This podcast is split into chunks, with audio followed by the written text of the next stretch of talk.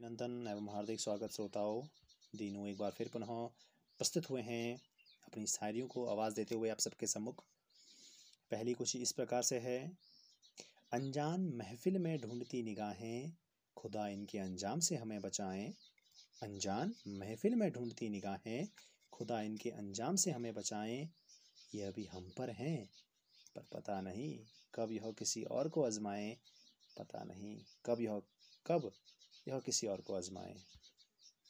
दूसरी कुछ इस प्रकार से है, इश्क में आशिक का एक इरादा महबूब से करे, हमेशा साथ रहने का वादा करता हूँ मैं। मोहब्बत आपको हद की सरहद से भी ज़्यादा, हद की सरहद से भी ज़्यादा।